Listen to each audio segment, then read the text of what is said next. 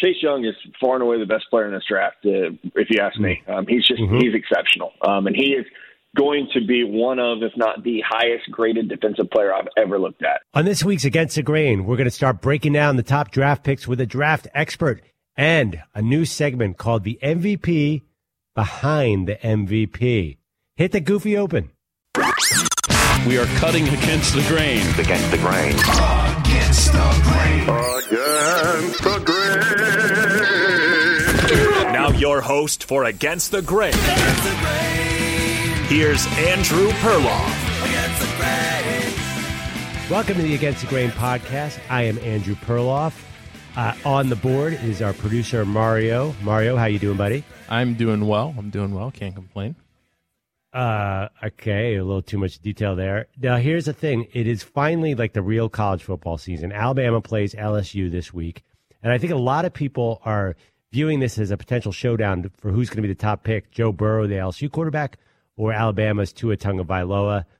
Now, from what I understand, talking to different draft writers and scouts, don't overestimate one football game. So we're going to talk to uh, Bleacher Report's Matt Miller, who is one of the best in the business and like is this really a showdown for the top pick? If you're the Bengals or the Dolphins, are you are you going to take the winner of this game, or is it way more complicated than that? So we're going to really dig into the draft. I also want to ask Matt. It seems to me like it's shaping up to be an all-time wide receiver draft, like almost as good as the Odell Beckham Jr. class. So my question is, if you're a team, are you going to draft a wide receiver in the first round when you can get a great one in the second and third? Uh, and we're going to get into a little Chase Young. Is it possible that the Ohio State defensive end could leapfrog all the quarterbacks and still go number one. I love all that, Mario. I know you're totally digging that. It's the only time I can get you to pay attention when we're talking draft. Am I right? I didn't even hear what you were saying. What? I'm just kidding. Yeah, draft time. I love it. I love it. Okay. Uh, so bear with me for three seconds here, Mario. I have a new segment. It's called the MVP behind the MVP. Now, this has a lot to do with my own professional life. You know, kind of like Dan is like the MVP of the business, but really he's propped up by by me. You know, I think that's fair. I think that's a yeah, very fair. fair evaluation. So I looked at the top five MVP candidates according to ESPN.com, and I'm going to tell you who the MVP behind the MVP is. Is this concept coming clear, Mario? Because if you don't get it, no one else is going to get it. No, totally got it. I'm good. You're on board. okay. Yes, I figured as much. Okay, Russell Wilson, the MVP behind the MVP. Uh, I'm going to start with obvious. Uh, Tyler Lockett, the wide receiver, is unbelievable. He's amazing. He's incredible. Give Dan Patrick credit. Uh, when Tyler Lockett was coming out, everyone thought he was just a special teams guy. Dan was all over him saying this guy could be a great receiver. I don't know how he knew it, but he is amazing. He's like Tyreek Hill light, and he just makes incredible catches. So I'm going to give Russell Wilson the MVP behind the MVP to Tyler Lockett. But that being said, I'm not convinced Russell Wilson is going to be able to keep this up because they keep beating bad teams by three points. So we'll see. He's number one on my MVP board, and the MVP behind the MVP, Tyler Lockett. Number two, Lamar Jackson. Now that's an interesting one. Baltimore Ravens. Mario, you're never going to guess who's my MVP behind Lamar Jackson. Who's the second player on the Ravens who's helping bolster Lamar's candidacy? Mm, Mark Ingram. Yeah, that's what I was gonna say, but I actually went with guard Marshall Yanda. Anytime you watch Who? a Ravens game, Marshall Yanda, future Hall of Fame oh, guard. Okay, yeah, yeah, yeah, yeah. Every time you watch a game, the announcers show like highlights of him just throwing grown men to the ground or throwing them around. I think he sets a tone for them. Like that's why they're running so much. It's Yanda who is first ballot Hall of Famer. He is an incredible player, and you forget he's been there so long. I don't think he gets as much attention, except when you're actually watching the, the game. It's uh, against a Patriots defense, which is a great defense. Yanda looked like a man amongst boys. By the way, I do like Ingram too because you can't put all defensive backs to chase Lamar because you got to deal with Ingram. But Yanda helps with that too. Deshaun Watson, this one is super easy. The Texans quarterback is definitely in the MVP race, but that is a lot to do with DeAndre Hopkins. He's the security blanket. He's the reason everybody else gets open. You can't even really double team him. Watch him on third down. He's always just there and for Watson, and he's always open, and he catches everything. This is uh, it reminds me of AJ Green with Andy Dalton back when the Bengals offense was good. This is the effect of a superstar receiver. I love Deshaun Watson, everything he's doing. I feel like that Texans offense is way diminished without Nuk Hopkins. That's an obvious statement, but I think he deserves a lot of credit this year. He's been good for so long that nobody talks about him anymore. I mean, Mario, how often do you hear people talking about DeAndre Hopkins as the best receiver in football? No, not often. It's usually uh, somebody like um, who? I mean, in the past, Well- it's been Julio Jones, right? Yeah, Odell Beckham Jr. Yeah. Uh, then I think Mike Evans is making a claim this year. Tyreek Hill certainly Mm-hmm. making a claim. But DeAndre Hopkins is always in that mix, but he's such a quiet dude that he doesn't get the attention uh, of like OBJ when he was at the top of his game. No. So- and there are a lot of really great. Antonio Brown obviously was the best receiver for You a think while, too. he's you think he's the reason for Deshaun Watson's all that success I- this yeah. year, though? No, I don't think he's the only reason. He's a huge reason. Watch them play closely. Yes, Hopkins is doing incredible things, but when push comes to shove, who's he go to? Who is the guy? I really do. And honestly, I, yeah, I think I think Watson's a Pro Bowl level quarterback without Hopkins. I think he's an MVP candidate with Hopkins. Hmm. And I don't think that's that radical a take, dude. He's an amazing receiver. I think that's interesting. I, I mean, I would credit more so DeAndre or um, Deshaun Watson's just ability to scramble and make something happen when there's nothing there, for why he's having that this great of a season. No, Well, they yeah, got a lot of kinda- receivers there. Yeah, I know, but they're only open because everyone's covering Hopkins. Um, you know, I, I don't really want to get into this right now. Maybe we should do it off podcast, but you're kind of supposed to support me. It's, Oh. uh, Yeah, no, I completely agree. DeAndre Hopkins, he's the MVP to the MVP. okay, next is Aaron Rodgers, who his sidekick MVP was a tough one. That is not obvious. I was going to go with Brian Bulaga, the right tackle, but Aaron Nagler, who's been on the podcast, who covers the Packers, said that he stunk the last two weeks. I know he has some sort of injury. So I'm going to go with running back Aaron Jones, who you're a fantasy player like me, Mario. We've been just waiting and waiting and waiting for Aaron Jones to be good, and he's still not totally consistent, but he's awesome. Uh, That one wasn't a strong one. I'm not sure who the MVP to the MVP is in Green Bay. Jamal By the way, Jamaal Williams, honorable mention. No, because he just showed up last week. It- It's been Aaron Jones more consistently. Uh, yeah. By the way, has the segment changed to MVP to the MVP? That's a that's a kind of it was sidekick MVP before. It's kind of all over the place. But Yeah, I think we need to brand it a little bit better, but I get the concept. The concept is down. Okay, then the last one, number five or four on a lot of MVP lists, Christian McCaffrey, the running back from the Carolina Panthers. He is on pace to set the all-time NFL combined yardage, receiving, rushing record. Now, I'm curious who you would go with, Mario. If I say Christian McCaffrey, who's the MVP to the MVP? Yeah, you're stuck, right? Uh, there's nobody in that offense that really scares me at all besides Christian McCaffrey. Yeah, I, that seems a little harsh. Uh, who, who, who is it? So who? Yeah, who? well, all those young receivers are great. I really DJ like all Moore, those guys. Curtis Samuel. Yeah, yeah, they're all great. Uh, my MVP the MVP is going to be offensive coordinator Norv Turner. Now, it's funny, Norv Turner's not getting a ton of credit for this year uh, with Carolina. Uh, but look what he's done with Kyle Allen. I honestly think Kyle Allen is a better fit for what Norv wants to do with short passing. But Norv's always had running backs who get a ton of receptions. Emmitt got a lot in Dallas. LaDainian Tomlinson, we know, got a ton uh, with the Chargers. And now he's doing it with Christian McCaffrey. I don't think it's an accident that all these great historic backs played in Norv Turner offenses. And I feel like that's not getting enough attention this year that Christian McCaffrey is in a Norv Turner offense. And we're really seeing the offense run the way it's supposed to be with Kyle Allen. It's funny, they've sort of had to kind of peel back what they were trying to do with Cam. And it's a little simpler with Kyle Allen. And you're seeing all those young, fast receivers do great things. But I, I, I'm going a little system here. This is set up perfectly for McCaffrey because Norv loves a running back who can catch the ball, and there's no one better. He is such a good receiver, and he's such a better between the tackles runner this year. So, offense coordinator is the MVP behind the MVP. Not, you know, that's a little different, but I think that's one of the big reasons that McCaffrey is getting these huge yards. Okay. MVP, g- give me a grade A through F on MVP behind the MVP, Mario. What you think? Uh, For I first effort. a solid B plus. Yeah, I was going to go B. I worked pretty hard. I actually called up a bunch of beat reporters on this, got their opinions. Uh, but it's a work in progress, like you know. the concept. I like the concept of it a lot. Um, I think Hmm. it can definitely catch on. Yeah, we'll see about that. Uh, okay, to get everyone back, let's get into the NFL draft. Cincinnati Bengals have benched Andy Dalton going with Ryan Finley. Seems like they are tanking and competing with the Miami Dolphins. The Ravens are 10 point favorites over the Bengals this week. We're going to see if the Bengals are really tanking. I feel like the Ravens might crush them, even though the Ravens will probably come out a little flat after the big Patriots win.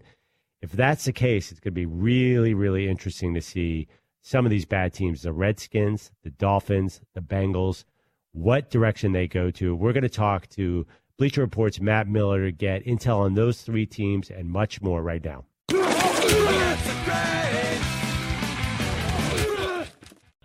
All right, as I mentioned earlier, the game of the century is this weekend, Alabama LSU. And I want to bring on Bleacher Report's Matt Miller to talk about this. Now, Matt, the casual college draft fan is going to look at this and say, whoever wins the Alabama LSU game, that's the number one pick. Is that a mistake that non scouts make all the time, judging too much in one game?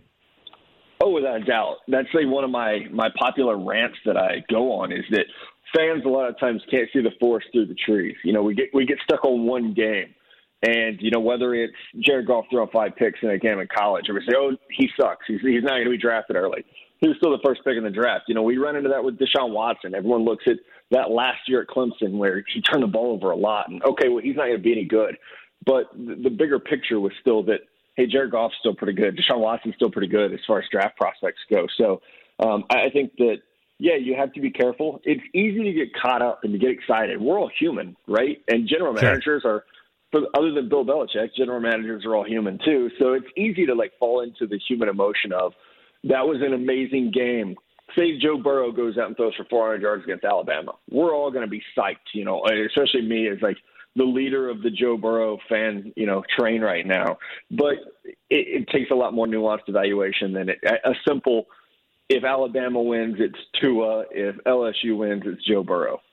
Yeah, but say you're John Elway, or say some. I mean, he's a little different, but they watch, like you said, they watch these games. They probably gauge public interest. I think like they'll could build momentum, especially when you get to the Final Four, where if people see this quarterback have an amazing game, it, I feel like you like you said, NFL guys might be as simple as fans sometimes, right? Without a doubt, we've we've all seen it happen. You know, where it, good and bad, where you talk yourself into or out of a player mm. because of performances. And, and I will say that's we can't pretend like this game doesn't matter because it does. Neither Tua nor Joe Burrow will see a better secondary than the one they're going to see on Saturday, and like that's what makes this matchup so cool. Is that so Tua with those four great receivers, you know, Jerry Jeudy and Henry Ruggs uh, Devonta Smith, Adrian Waddle. Those are four guys who are amazing receivers.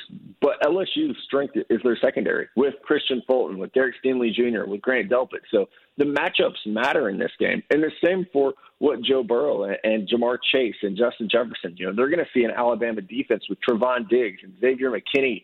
Patrick Surtain. There's so much talent out there that so this game does matter a lot, eh, but it it, it can't be as simple as winner is QB one and should be the pick of the Cincinnati Yeah. Bengals number one overall. But I, I will say on the other side of that, Andrew, no game that these two quarterbacks have played matters more than this one because what we like to do in player evaluation is you want to look for the biggest games and the best defenses.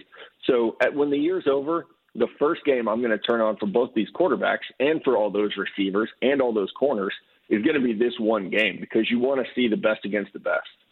Well, on that note, you know, I looked at your last mock draft, I believe about a week ago. You still have Utah State quarterback Jordan Love at 17, who was 15 for 30 with three picks against LSU. How do you explain that? traits. And again, so mock drafts, I always try to caution people, are not representative of what I would do.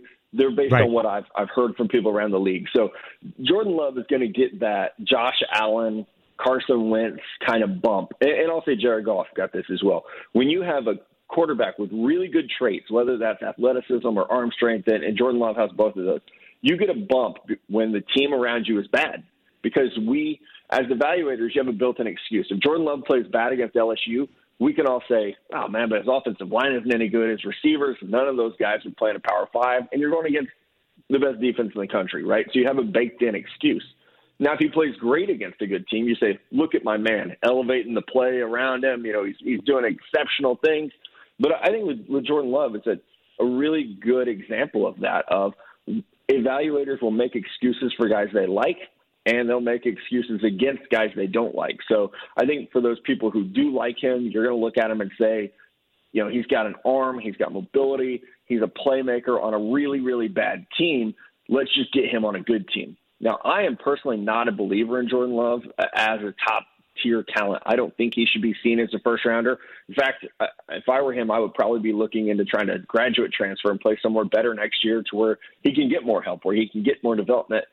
But we rarely see that. You know, instead we see guys who are like they know they're going to get their money. If they're going to be a high draft pick, so they they go ahead and jump to the NFL. Um, it'll be interesting to see if that's if that's what he does. You know, with the the end of the year coming up, uh, he's got a tough decision to make. You know, I'm trying to think. I'm thinking historically. I need your help here. I remember a couple smaller school QBs who had one game. Remember Daunte Culpepper had a game. You might not. Yeah, I don't think you were in the business yet. He had a game at Central Florida where he beat up on was it Nebraska? Are you remembering this at all? Oh yeah, yeah. Was it Nebraska? Well, yeah, and then helped. yeah. yeah, that helped. And Jay Cutler had one giant game. I can't remember which one it was when he was at Vanderbilt, where he was on the Even national Byron scene. Leftwich did. You Yeah. know, like Leftwich had Yeah. a game where he's like hobbled and they're carrying him down the field, and it's like, okay, Yeah. this is it. And I, I think Carson Wentz was a little different because you know he didn't play up a lot, but all they did was win national championships while he was there. Yeah. So. It, Yeah. You almost need that game. We talk a lot about this on, on my podcast with Bleach Report uh, that you almost need hype as a quarterback Mhm. because you got to get your name out there. Like you got to get talked about. And for Wentz, it was because you know from his freshman year until his senior year, they were winning national championships. You know, so Right. It, it, and with Josh Allen, it was you know you have this guy who's six five, two forty with the strongest arm most people have ever seen. So he, there was something tangible that you could get excited about. With Jordan Love, like that's not quite there yet. Um, it's interesting. When I the first time I watched him, I watched him. uh, A team asked like, "Hey, you take a look at this guy." And so I did, and I, I text back and I was like, he reminds me of Colin Kaepernick on the field. Like that's who he plays like. Wow. He's a, That's high praise. small school kid who has a, Yeah. a good arm. His arm's not as big as Cap's, but you know, who also is is mobile. So I liked him the first time I watched him play, but he's just he's not getting it done at a at some point you can't just have traits. Like you have to have talent that matches that. I think more than ever we're seeing that play out in the league with these early draft picks that are either playing well, you know, like Deshaun Watson, uh, Lamar Jackson, or the guys who aren't playing well. It's like if you if you only have traits and don't have production, more often than not you're going to fail. That's such an interesting notion about building momentum. I remember there's one where Ben Roethlisberger had a night game against Louisville late in his last season in Miami, and he was ridiculous. You know, like that's Sure, another guy. Yeah, I know, totally. Uh, but it's like you do need momentum, which gets me into my next question about the Dolphins and the Bengals. Let's say hypothetically, and you have to answer for both scenarios. Cincinnati's number one, Miami's number two, uh, and vice versa. Do either of them skip the quarterback this year and go with Chase Young? I think they're going to have really hard conversations. Uh, honestly, that that is tough. Chase Young is far and away the best player in this draft, uh, if you ask me. Um, he's just he's exceptional, um, and he is going to be one of, if not the highest graded defensive player I've ever looked at.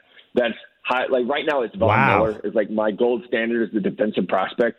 Uh, Chase Young is doing exceptional things. Again, traits and production, and he's doing it at NFL size. It's so rare to see a college pass rusher who knows how to use his hands and does that at 265 pounds at six foot five. You know, normally it's those guys who are a little bit undersized who have good technique. He's better than either of the Boses. Uh, he's he's healthy coming out. You know, they both had health concerns.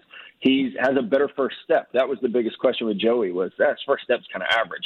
He, and he has the same hand use that those guys had, which was really their calling card was how well technically developed they were. So, man, I, they are both the Bosa boys are both really, really special. Obviously, you know they're doing great things in the NFL, but I, I look at Chase Young, and yeah, I think if you if you're the Bengals, that's why you're playing Ryan Finley right now. Is you're hoping and praying that Mm. he shows you enough that you can make some kind of decision. Because if Ryan Finley shows a flash, okay, then you draft Chase Young at number one overall. And if Ryan Finley doesn't work out, then you go into 2021 and you look at Trevor Lawrence or Justin Fields. But you've at least kicked the can on your quarterback to see if there's anything there. Well, at the same time, you're getting a really, really good generational, and I hate that people overuse that word, but a generational pass rusher in Chase Young. And with the Dolphins, wherever they end up, I think it's interesting because that's the thing that they have three first round picks. So say even if they don't get the first pick, say Cincinnati takes Tua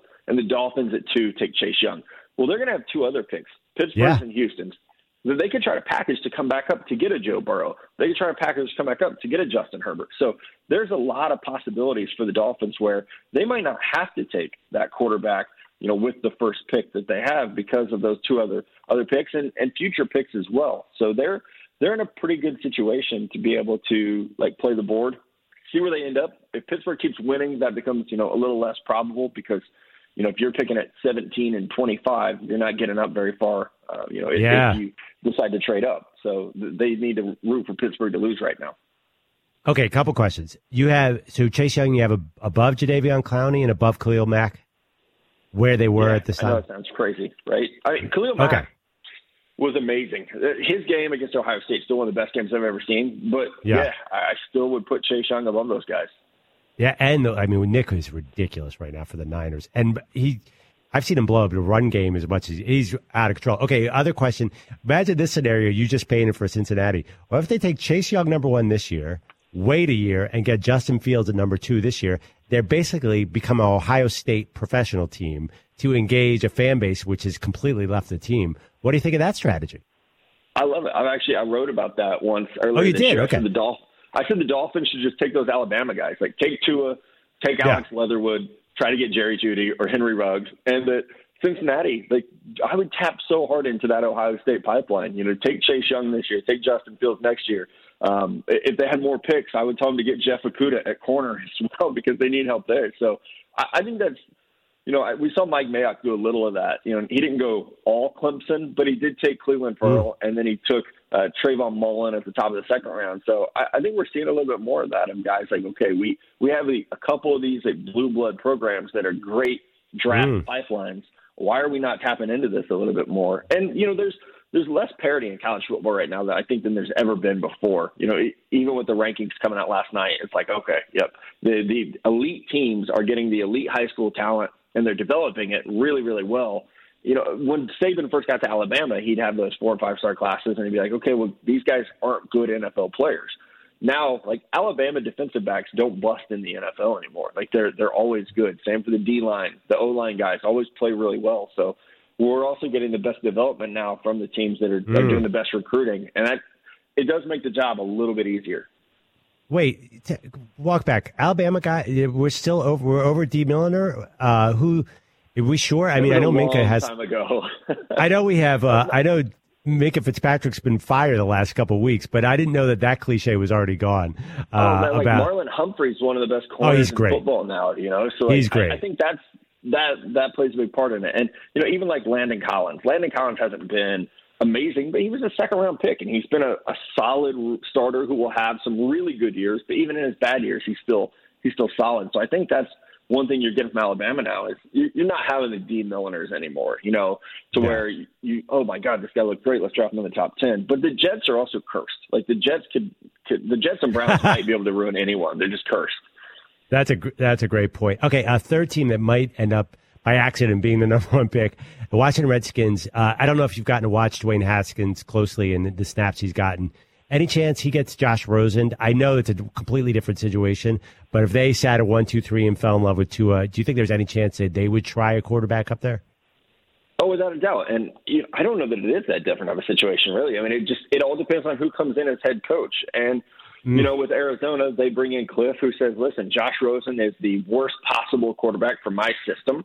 We have the perfect quarterback in my system, sitting at number one overall. Draft him." And so, I, I think with Washington, whether they're picking one, two, or three, if there's a quarterback there, that's something they're going to have to have a conversation about because you know we we don't know what they're looking for. And I I even think with with Dwayne Haskins, I know there's been a ton of reports about who wanted him, whether it was Daniel Snyder or Bruce Allen or whether it was Doug Williams. It definitely wasn't Jay Gruden, but I think like Yeah. that's the thing. It's like okay, who made the call on this guy, and how involved will they be next year? Because this it could be easily a situation where through no fault of his own necessarily, you know, they come in and say we want to go a different direction. We want you know, we want more of a mobile guy. You know, let's let's go get you know our version of of that. You know, who which would be like a Jordan Love or Jalen Hurts, which is super super early for them, but but crazier things have happened.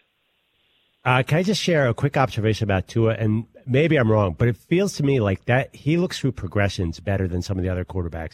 I see his head moving really well. And like these short, I know he doesn't get credit when the running back who's can run a four two goes for the sixty yard touchdown, but I feel like his his ability to go through progressions is a little underrated. I, I'm a big Tua fan. I feel like people are a little sick of him now because he's been around a little bit. Is it possible that people are sleeping on Tua's skill, or is he appropriately Yeah. hyped?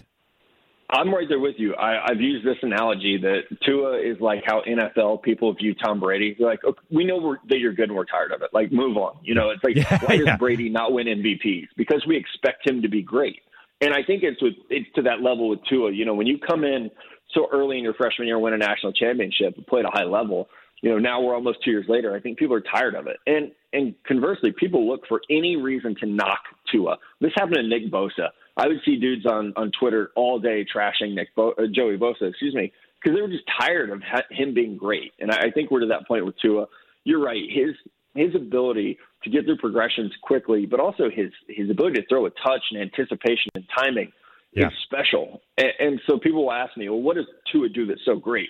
And the answer is throw the football. He's just really, Yeah. really good at, at, at throwing accurately and on time and to the right guy. And he never turns the ball over. He's tough. He's a good athlete. Uh, I'm with you. Tua is my number one quarterback, and it, it's close to being in ink. The only questions I have about him are, are the fact that you know now we have two years in a row he's gotten hurt, so that is a little bit of a concern. Yeah. Okay, uh, I was looking at your big board, which is awesome. Of course, you can find it on Bleacher Report. Uh, a lot of wide receivers are up high, and I think it's really after last year's class was kind of lame. This year, you got Jerry Jeudy, Henry Ruggs, CeeDee Lamb. Uh, I don't even think you have Laviska Shenault that high, and you have uh, um, and Tee Higgins on here. Uh, oh, Laviska Shenault, th- 31. Is it possible you could wait on a wide receiver and get a great one in the second round? Do you think that might inform the way the wide receivers fall in this draft?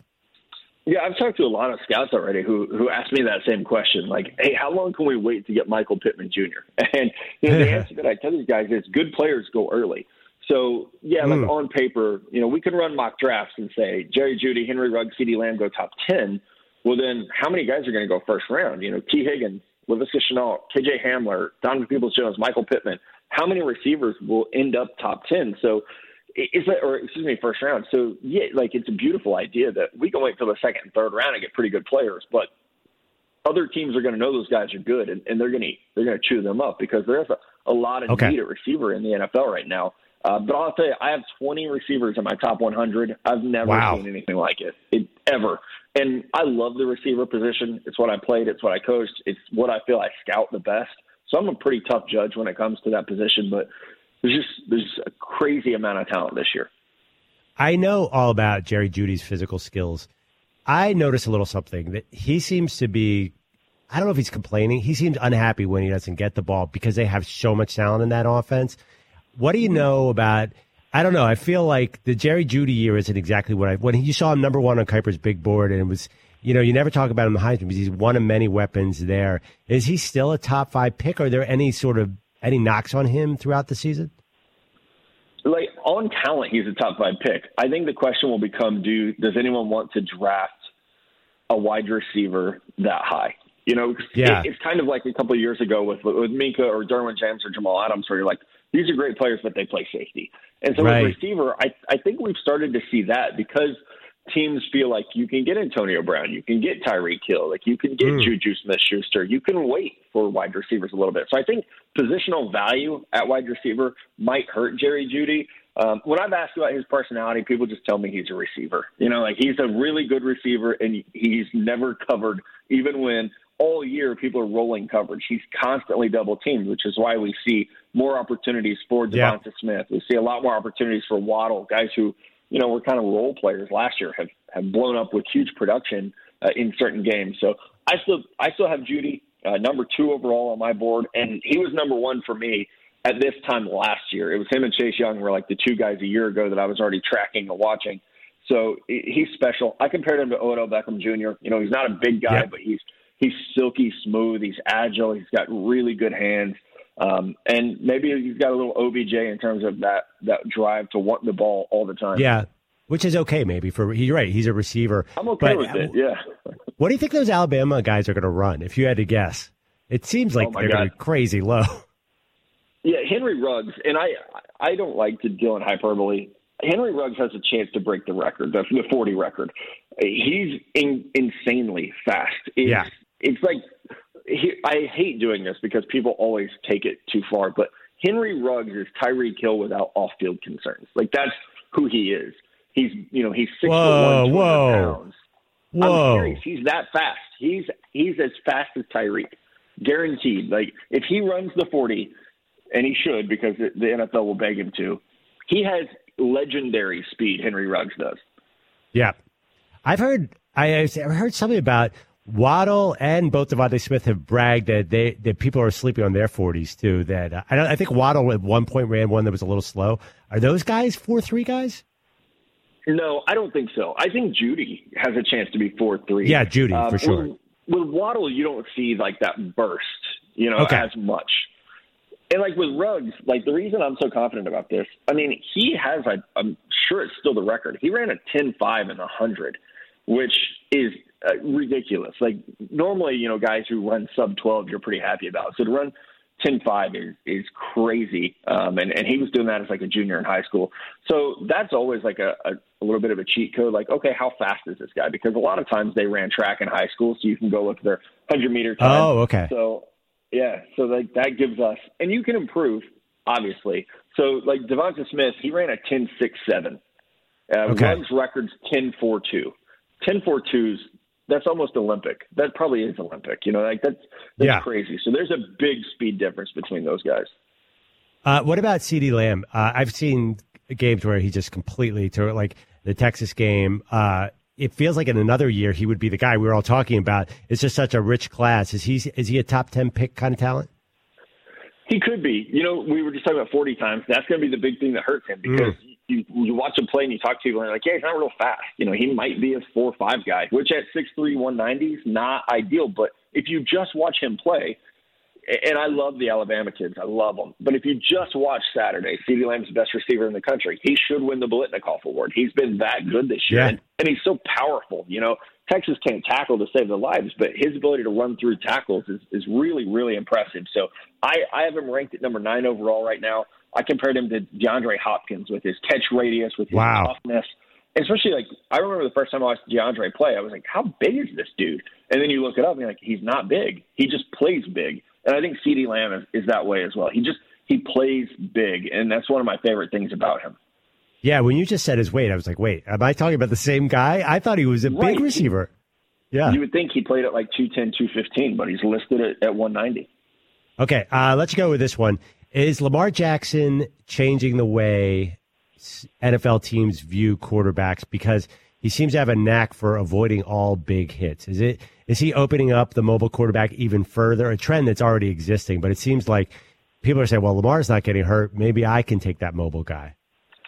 I think to some degree, I mean, Kyler Murray was just the first pick, you know. So Yeah. I, I feel like they're similar in that, you know, Kyler. Absolutely. uh, the, the thing that always killed me about Kyler is like he has he has such a small strike zone for tacklers. Uh, you know, I can remember watching the Big 12 championship game and Texas defensive ends would pin him in, and you you can't hit him. He's, he's so small Yep. and able to get away. So, and I think with Lamar, Lamar does a great job of making himself skinny. You know, he he scoops Yep. through little openings that bigger guys, you know, Ben Roethlisberger, Josh Allen, Cam Newton, they're going to get rocked when it comes to that. So I think the league is the league has quarterback thirst, and they're they're turning over any rock now to find their guy. You know, it used to be we want you to be six foot four, two twenty, and a drop back passer, and now it's like you know we need a quarterback, so we will take Lamar Jackson, who five years ago teams would have been trying to make that guy a receiver. Some of them were two years ago. You know, I know. Kyler I Murray know. would be playing slot receiver right now, or, or baseball. So I think that yeah, we're seeing the league open its eyes which makes my job tough because it used to be that you had a boilerplate and you could evaluate a quarterback and all 32 teams kind of look for the same traits. It, it makes it a little more difficult because you have to evaluate a guy like Kyler Murray and say, okay, if he goes to systems X, Y, and Z, it's going to be really good. If he goes to systems A, B, and C, he's never going to see the field. And so it, it makes our jobs harder, but I think also it starts to separate, you know, the, the folks that are doing the work and, and know what they're doing a little bit because you you're going to have that nuanced conversation about a prospect and say, okay, this guy this guy fits really well if you do these things. And you know, that's a credit to John Harbaugh. It's a credit to Kliff Kingsbury that they've been willing to to open up their offenses. And I will say, you know, even before that, Bill O'Brien, when he gets Deshaun Watson at halftime of Week One, he says, "Hey, we're going to run the Clemson offense. You know, let's go, let's do it." Uh, do you know Emory Hunt football at football game plan on Twitter? He works for the Athletic. I I'm not sure you ever. He was before the season. He kept he's like watch Lamar Jackson and Kyler Murray. They never take a big hit, and that's a skill that I don't think people talk about enough. Where RG three did not have that skill. We know that, and No. you know, I think Josh Allen does not have that skill at all. By the way, he's just too big a target. I feel like Cam he can't Newton, keep that. Trevor. Lawrence Cam, at Clemson is that way. yes. Like, if why I- is like, why is Trevor Lawrence running? Why is he running this year? Why don't is a they? Why does he shut it down? Yeah, I know, but he's got to be careful. Yeah, right. I think that offensive line is just so bad this year. You know, which you Gotcha. don't expect, but I, I think they're doing everything they can to try to win games at this point. But he's another guy. Like if I could, if I could get Dabo to, you know, take a little advice from a, a, a guy, you know, sitting in Missouri right now, it would be, hey, tell your quarterback he's got to learn to slide and he's got to learn to to not take the big hits. You know, that that field that you have in the pocket for pressure, you have to take that with you past the line of scrimmage because it is, it absolutely is. It's a skill set. Russell Wilson's amazing at it. You know, and, and it's a lot of times it's these small or skinny quarterbacks where you you like learn because you're small and skinny, you learn how not to take these big hard hits, and and it definitely translates moving forward. Okay, I need your help. By the way, can you help me with Albert Breer, who's now telling me Justin Fields is going to challenge Trevor Lawrence for the number one pick next year? Is this a thing? Is this happening? Where'd Breer go to school? Come on. I know. That's why I can't. Well, first of all, he's been. No, he- I'm you know, giving him a hard time. when you meet him, by the way, he doesn't show you pictures of his kids. He shows you videos of Chase Young. He he has Right. been doing that forever. So, but Justin Fields is He's good. not Is crazy he? though. It seems like it might be happening. It could be happening. You know, we were just talking about. You know, um, they're both mobile, so it's not like one's great, the other's not. But I think Justin Fields is. Yeah, he's exciting, and I I tried to withhold judgment because we didn't see him really play at Georgia. When we did, I actually thought he kind of struggled a little bit. So I was like, okay, well, let's wait and see what he does in a new offense with all the reps. And I, I will say, and you can say this about a lot of people right now, but Ohio State really hasn't played anyone that has challenged Yeah. him. But I'm intrigued by Justin Fields. I, I really am, and he's got a young receiver core um, that is so he doesn't have Alabama's receivers or Clemson's receivers or LSU's receivers. Ohio State's good, but they're not on that level. And he has an offensive line that's made up of you know some some redshirt sophomores, and he doesn't have Alabama's offensive line with two first rounders at offensive tackle. So I think the fact that he's doing a lot of really really good things without as much superstar talent around him is really telling. So you start to have that conversation with yourself when you're watching him of, okay, is, is he just making everyone around him better? Look at J.K. Dobbins this year versus last year. Some of that, Yep. you know, he improved his his training and he's in better shape, but he's also seeing a lot better, you know, boxes and fronts because of the threat of Justin Fields. So he, I'm really intrigued by him. You know, just as a player, what he can do. He's got a big arm. He's able to move around. He's strong. But you know, we're still talking about a guy who started you know seven or eight games in college right now. So there's there's just not enough tape to have a great feel yet. Matt, tell me a little bit about your tailgate tour. You're going to be uh, at LSU, Alabama. What what's the food plan? What's the drink plan for that? Which you know, I'd like to think about coming down. What what can I expect? You should come down. Yeah, we're going to be there at 7 a.m. is the earliest they let you set up at Alabama for a 2:30 kickoff. So we'll be there at 7 a.m. setting up on the quad. Nice. It's a free tailgate that our Sticks Football podcast and Bleacher Report are throwing. So we're going to have you know hundreds upon hundreds of natty lights. We're having barbecue catered in. Uh, we're going to have Landon Collins is stopping by. Jim Nagy, Love executive director. The Senior Bowl is going to be there. Wow, that sounds fun. I know you go to like yeah. koozies and everything to give away as well. So it, it should be great. I think I ordered 250 koozies. So the, the first 250 get a koozie. After that, you're you're holding your beer all day. So, and then you're going to Palo Alto later in the year. I spend a ton of time. My in-laws live in Palo Alto. Sancho's Taqueria. You have to have them cater the whole thing. They're amazing. There we go. yeah, Well, and I'll show up for yeah. that. Yeah, What's that? Okay, let's do it. Uh, We've been looking for tips for, for Palo Alto because the, like I don't have a huge following from the Stanford fan base, and so it was like, okay, where are we going to go out there? So we rented a tent, and it's like twenty by twenty with couches and TVs, and we're just gonna, and it's free. Like that's the cool thing. You don't have to have a ticket to the game. You don't have to have a ticket to the podcast. Just show up, and we're gonna be drinking beer. We'll bring some guests in and interview them for the podcast, and then for the most part, like this is just our chance to get out and, and meet our listeners, make new friends, and and just try to show people a good time. You could drop my name. I mean, I'm kind of a big deal in Palo Alto. You know, I'm an Ivy Leaguer, Stanford. Right. So that should probably work. Wait, is that the Notre Dame game or which game? Uh, which game is that? It's Cal Stanford, so Oh, Cal Stanford, uh, uh, game, yeah. but you know there's a lot of history there. Yeah, yeah, yeah. That's uh, like the Mike Silver Bowl. That'd be great. Uh, Matt, I really appreciate your time, and this is so exciting. Uh, I mean, this is a, last year's draft. I don't know this year's draft with its skill position in Vegas. It's, I think your your profile, which is already huge, is going to be huger. It's going to be a lot of fun. I'm looking forward to it. It's going to be a fun couple of months. A lot of work, nonetheless, but it's going to be going to be awesome, uh, especially with a draft that's so heavy on offensive players. That's what all the fans want too. And I know you always laugh about this too. A lot of work. Oh, you have to watch football. You poor baby. Right. Yeah. oh my God, you're drinking coffee, watching football. What a terrible life you lead. Yeah. Know, my, you my gotta, dad, who's like 70 and runs a construction company, uh, does not want to hear me whining about when I have to work all day. I know. I, yeah, you know I'm in the same boat. Love it. All right, we'll talk soon, Matt. Thanks a lot, bud. Appreciate it, buddy. Thanks.